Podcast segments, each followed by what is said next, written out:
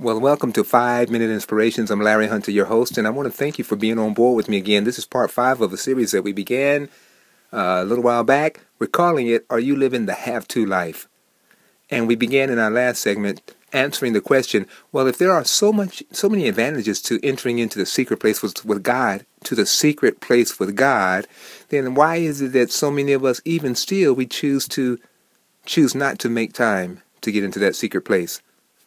And we talked about the first reason uh, on the previous segment. So if you had not had an opportunity to go over there and listen to that, and we're going to continue talking about a few more reasons that I have for you. But I had a little side note.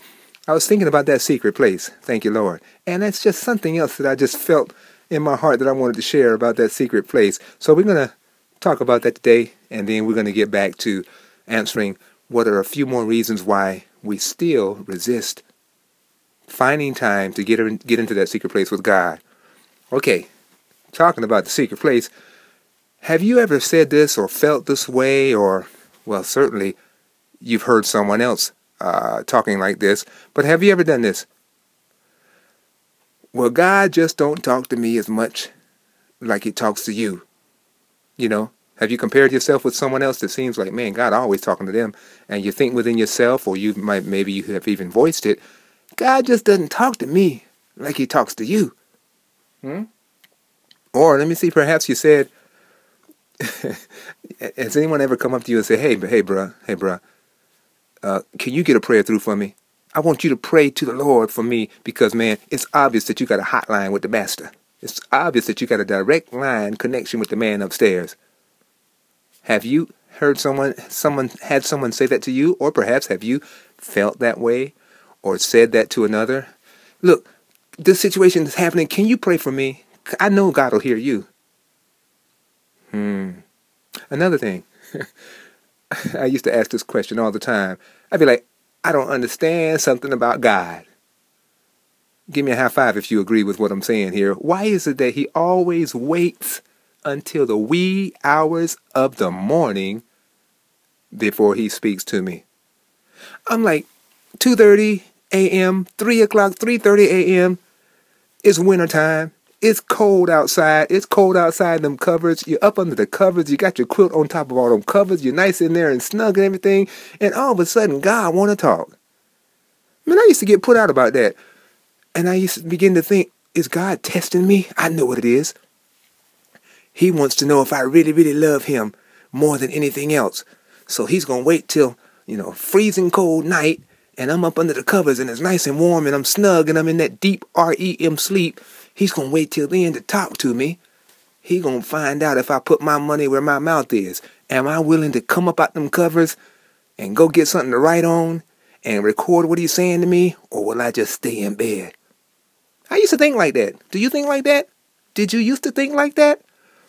And then on top of all of that, I come across that old scripture passage in Psalm chapter 121, verses 1 through 4. I will lift up my eyes to the hills from whence comes my help. My help comes from the Lord who made heaven and earth. Check out verses 3 and 4. He will not he will not allow your foot to be moved. He who keeps you will not slumber. Behold, he who keeps Israel shall neither slumber nor sleep. Oh Lord, I come across that scripture. I was like, okay, Lord, look at here. With all due respect, sir, that's cool that you don't get tired nor have to take even a power nap. But Lord, I got to get up and go to work each day. Have mercy on me, please, Lord. Have mercy. See, I had it all twisted. Let me break it down to you as He did for me. See, the Lord is always ready to get with you.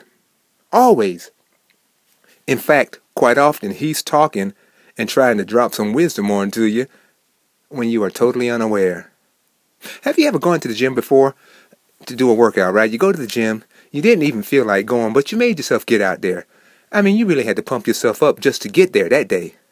Finally, you get there, you get your music all lined up in your playlist and stuff, and, and you, you step up onto the treadmill, and you pop your music on, and then you realize you can't really hear your jams. You can't really hear it at all. I mean, you double check to see if it's playing, yeah. You check to see if your volume is turned up enough. Hey man, the volume is maxed out. Well, what's up? the thing that's happening, there is so much other static noise in the gym. You know that little generic music that they had playing for people that didn't bring something to listen to? you got that playing, plus you got the noise from all of the machines, the other treadmills and all the other machines, and whatever other activities going on. You got all that going on, and they just have a way of kind of drowning out your music because it's not loud enough to compete, right? Well, guess what? God he ain't even going to try to compete with all of the other noise that you got going on in your life. See, he even said in his word, he often speaks in a still, small voice. See, the issue is that most of the time, unless you purposefully make time to enter into the secret place with him, you won't hear neither him nor the song that he's chosen to place in your heart. So where I had it twisted, I thought, Lord, why you be messing with me? Why you why can't you tell me these deep spiritual truths in the daytime when I'm awake and everything I got everything going on? Well, he showed me that many times he wants to get something through to me so bad that the only time that I will be able to hear it is when I'm in that deep sleep at night. Huh? I ain't doing nothing else. I'm just chilling, I'm sleeping, and finally his voice, which he has been speaking all the while, I'm able to detect, I'm able to hear. okay, do you see how we can get things mixed up sometimes? So don't let that be you. Take a clue from me. I've been there, done that. More than once. Got the t-shirt. Don't be talking about how God don't speak to you. He's speaking. Are you in a position where you can hear? That's the question to ask yourself. Huh?